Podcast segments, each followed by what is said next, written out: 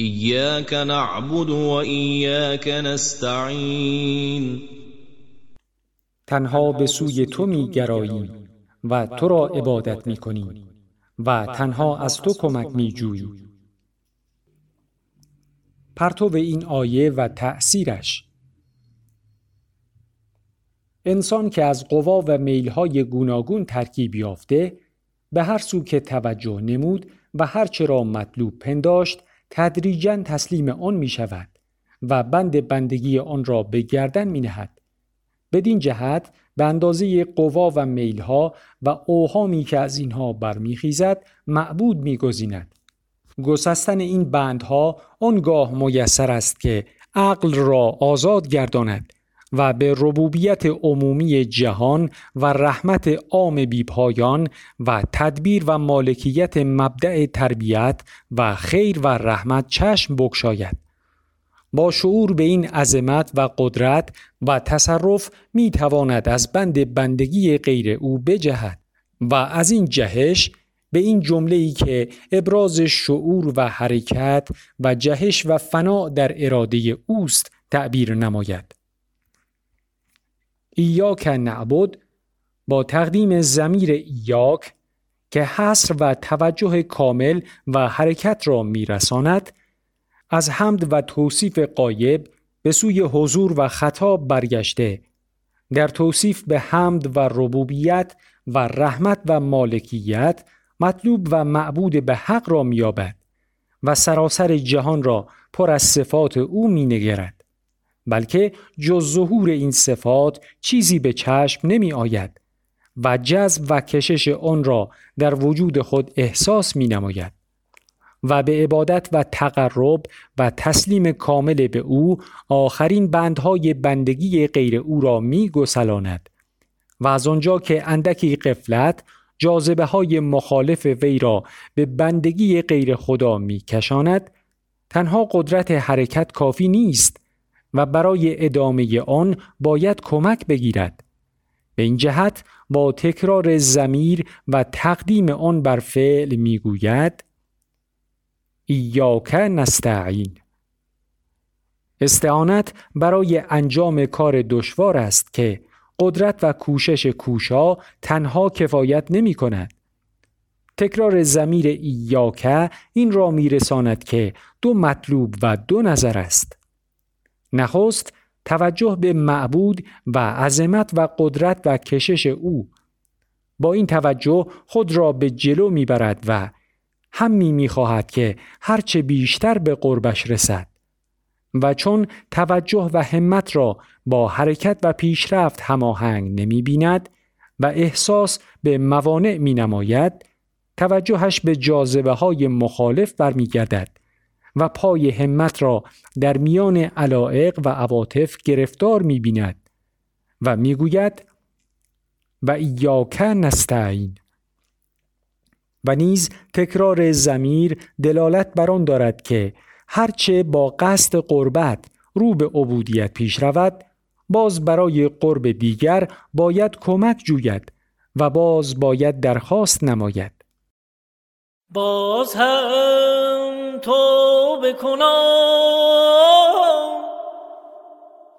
پشت درت آمدم.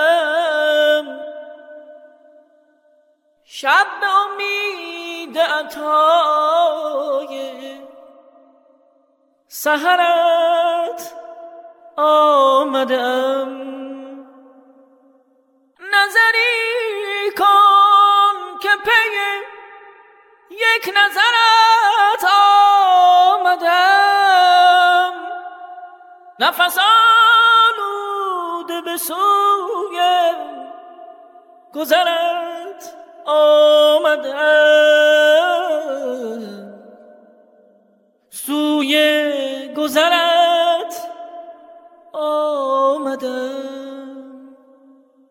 زمیر جمع یعنی متکلم محل غیر گویا برای همین است که برای برداشتن این موانع و جستن از این بندها میبایست حرکت با نیروی اجتماع باشد زیرا مجموع مرکب قدرت چند تن بیش از حاصل جمع قدرت فرد فرد همان چند تن است. یا بگو با تصاعد هندسی مجموع نیروها بالا می رود مانند قوانین جاذبه و حرکت و سرعت. افزایش مضاعف ثواب جماعت بر حسب افزایش عدد افراد روی همین قاعده است. به همین جهت اصل تشریع نمازهای یومیه به جماعت بوده و فرادای رخصت است. در نماز انفرادی گرچه ممکن است توجه به مبدع بیشتر و معارضه های نفسانی کمتر باشد اما به همان اندازه قدرت مقاومت و حرکت کمتر است. چرا که بندهای بندگی غیر خدا و جاذبه های مخالف کمال بسیار نیرومند است. بریدن آنها و جستن از این دامها جز با تمرکز قدرت در یک جهت و توحید قوا و کمک خواستن و جلب نیروهای مضاعف که از این دو جمله ایاک نعبدو و ایاک نستعین فهمیده می شود چاره ای نیست. داستان گرفتاری همای بلند پرواز روح و سر انسانی در این دامگاه و راه رستگاریش داستان همامه متوقع در کتاب کلیله و دمنه است. پس بند خود را آماده می سازد و قدرت خود را در ضمن دیگران یک جا به سوی او می گرداند.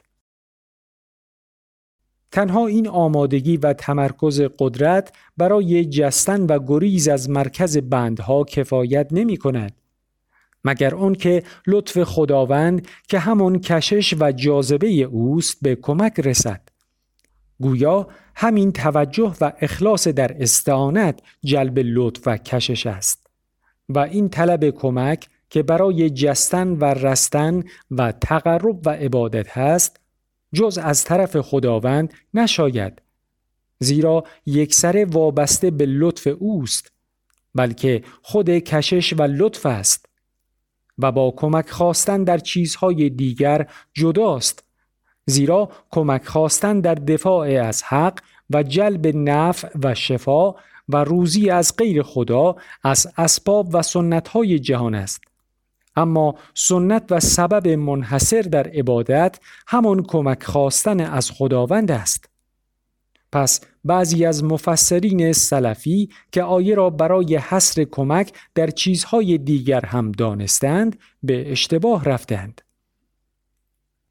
آنچه گفته شد معانی و اسراری است که از نظم و ترکیب این دو جمله فهمیده می شود.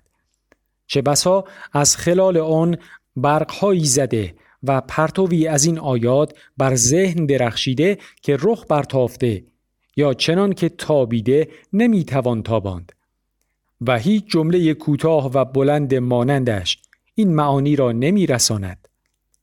مثلا گفته شود ایاک نعبد و نستعین و یا انما نعبدک و نستعین بک و یا نعبدک وحدک و یا لکل عباده و بکل استعانه و مانند اینها.